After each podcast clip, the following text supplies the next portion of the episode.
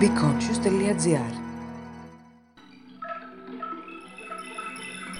Μήπως πρέπει τελικά.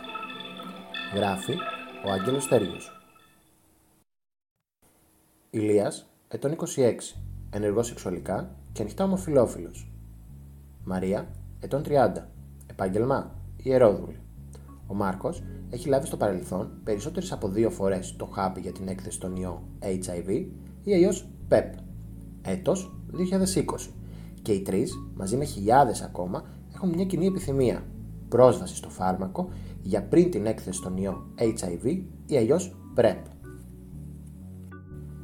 PrEP Pre-Exposure Προφύλαξης Η στοματική χορήγηση του φαρμάκου της PrEP προσφέρεται σαν επιπλέον επιλογή προστασίας για οροαρνητικά άτομα, άτομα που δεν έχουν μολυνθεί προηγουμένως και επομένως δεν έχουν εντοπιστεί στο αίμα τους αντισώματα ενάντια στον HIV, υψηλού ρίσκου μόλυνσης από τον HIV σε συνδυασμό με τις υπόλοιπες μεθόδους προστασίας, σύμφωνα με τον Παγκόσμιο Οργανισμό Υγείας. Πρόκειται για χάπι του οποίου ενδεδειγμένη καθημερινή χορήγηση σε προστατεύει από τον ιό HIV σε ποσοστό μέχρι και 99%. Στα άτομα που κάνουν χρήση ναρκωτικών λόγω της χρήσης σύρικας, άρα μεγαλύτερη πιθανότητα μόλυνσης, το ποσοστό αυτό μειώνεται στο 74%. Η PrEP πρέπει να λαμβάνεται καθημερινά για διάστημα περίπου 7 και 21 ημερών από οροαρνητικά και οροαρνητικούς χρήστες ναρκωτικών αντίστοιχα, ώστε να επιτευχθούν τα προστατευτικά επίπεδα φαρμάκου που χρειάζεται στο αίμα και στον προκτό.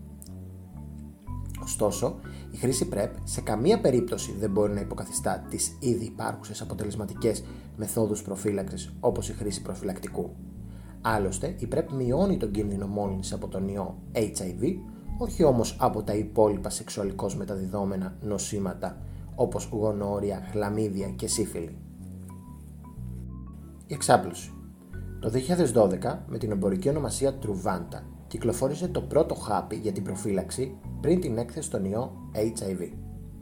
Το φάρμακο ανήκει στην κατηγορία των αντιρετροϊκών φαρμάκων και δρά εμποδίζοντας τη λειτουργία της αντίστροφης μεταγραφάση, ένζυμο υπεύθυνο για τον πολυπλασιασμό του ιού στο κύτταρο ξενιστή και κατ' επέκταση την εξάπλωσή του στον οργανισμό.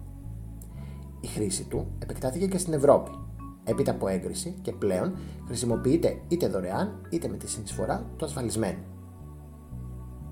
Αυτά ισχύουν για την υπόλοιπη Ευρώπη, γιατί όσον αφορά στη χώρα μας, στο παρελθόν, αν ήθελε κάποιος να λάβει τη συγκεκριμένη αγωγή, μπορούσε μόνο μέσω της συμμετοχής του στην πρώτη σχετική έρευνα που πραγματοποιήθηκε στο Λαϊκό Νοσοκομείο, που πλέον έχει ολοκληρωθεί. Άρα, αβίαστα καταλήγουμε στο συμπέρασμα ότι αν κανείς θέλει να λαμβάνει τη συγκεκριμένη αγωγή, μπορεί να έχει πρόσβαση μόνο με πλάγιους τρόπους. Δεν ενδείκνυται, αφού στην Ελλάδα μέχρι στιγμής δεν χορηγείται.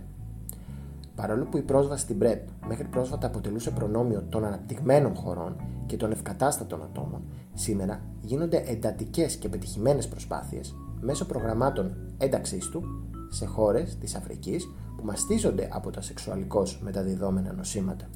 Πρόσβαση σε 60 χώρες παγκοσμίως, εκ των οποίων 20 της Αφρικής. PrEP. Πόσο αθώα μοιάζει; Κάποιοι τη χαρακτηρίζουν ως ένα σημαντικό βήμα έναντι στον HIV.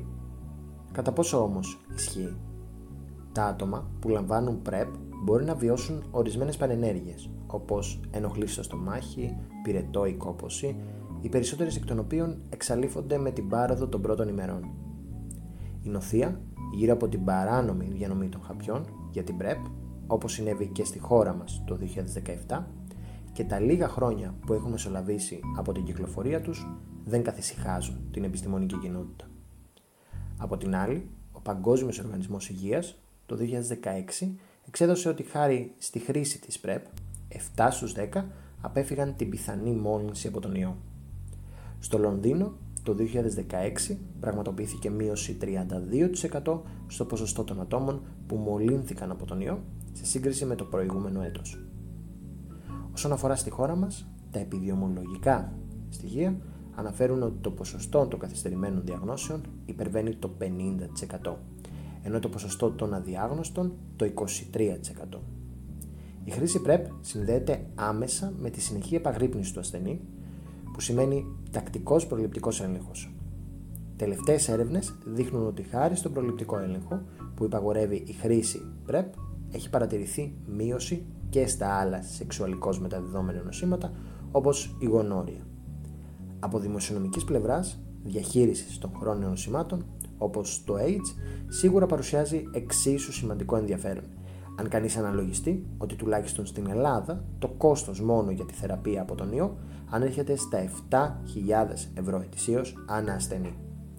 Άρα, μήπως ήρθε η ώρα για επιπλέον πρόληψη; Ή απλώς η χρήση της αποτελεί μια δικαιολογία για την απενεχοποίηση του σεξ χωρίς προφυλακτικό; Από όποια οπτική για να το δεις, καθημερινά γινόμαστε μάρτυρες σπουδαίων επιστημονικών ανακαλύψεων και ίσως η ανακάλυψη ενός εμβολίου για την εξάλληψη του AIDS να μην βρίσκεται πολύ μακριά. Το μέλλον αναμένεται συναρπαστικό και εμείς οφείλουμε να είμαστε ευσυνείδητοι αρρωγή του. Η PEP, Post Exposure Prophylaxis, λαμβάνεται για διάστημα έως 30 ημέρες αφού το κάποιος έχει κάνει σεξ και υπάρχει πιθανότητα να έχει εκτεθεί στον ιό HIV. Η κύρια διαφορά με την PrEP είναι ότι η PEP λαμβάνεται μετά το σεξ αν κάποιος νομίζει ότι έχει εκτεθεί στον ιό HIV και η PrEP λαμβάνεται σε συνεχή καθημερινή βάση πριν από το σεξ.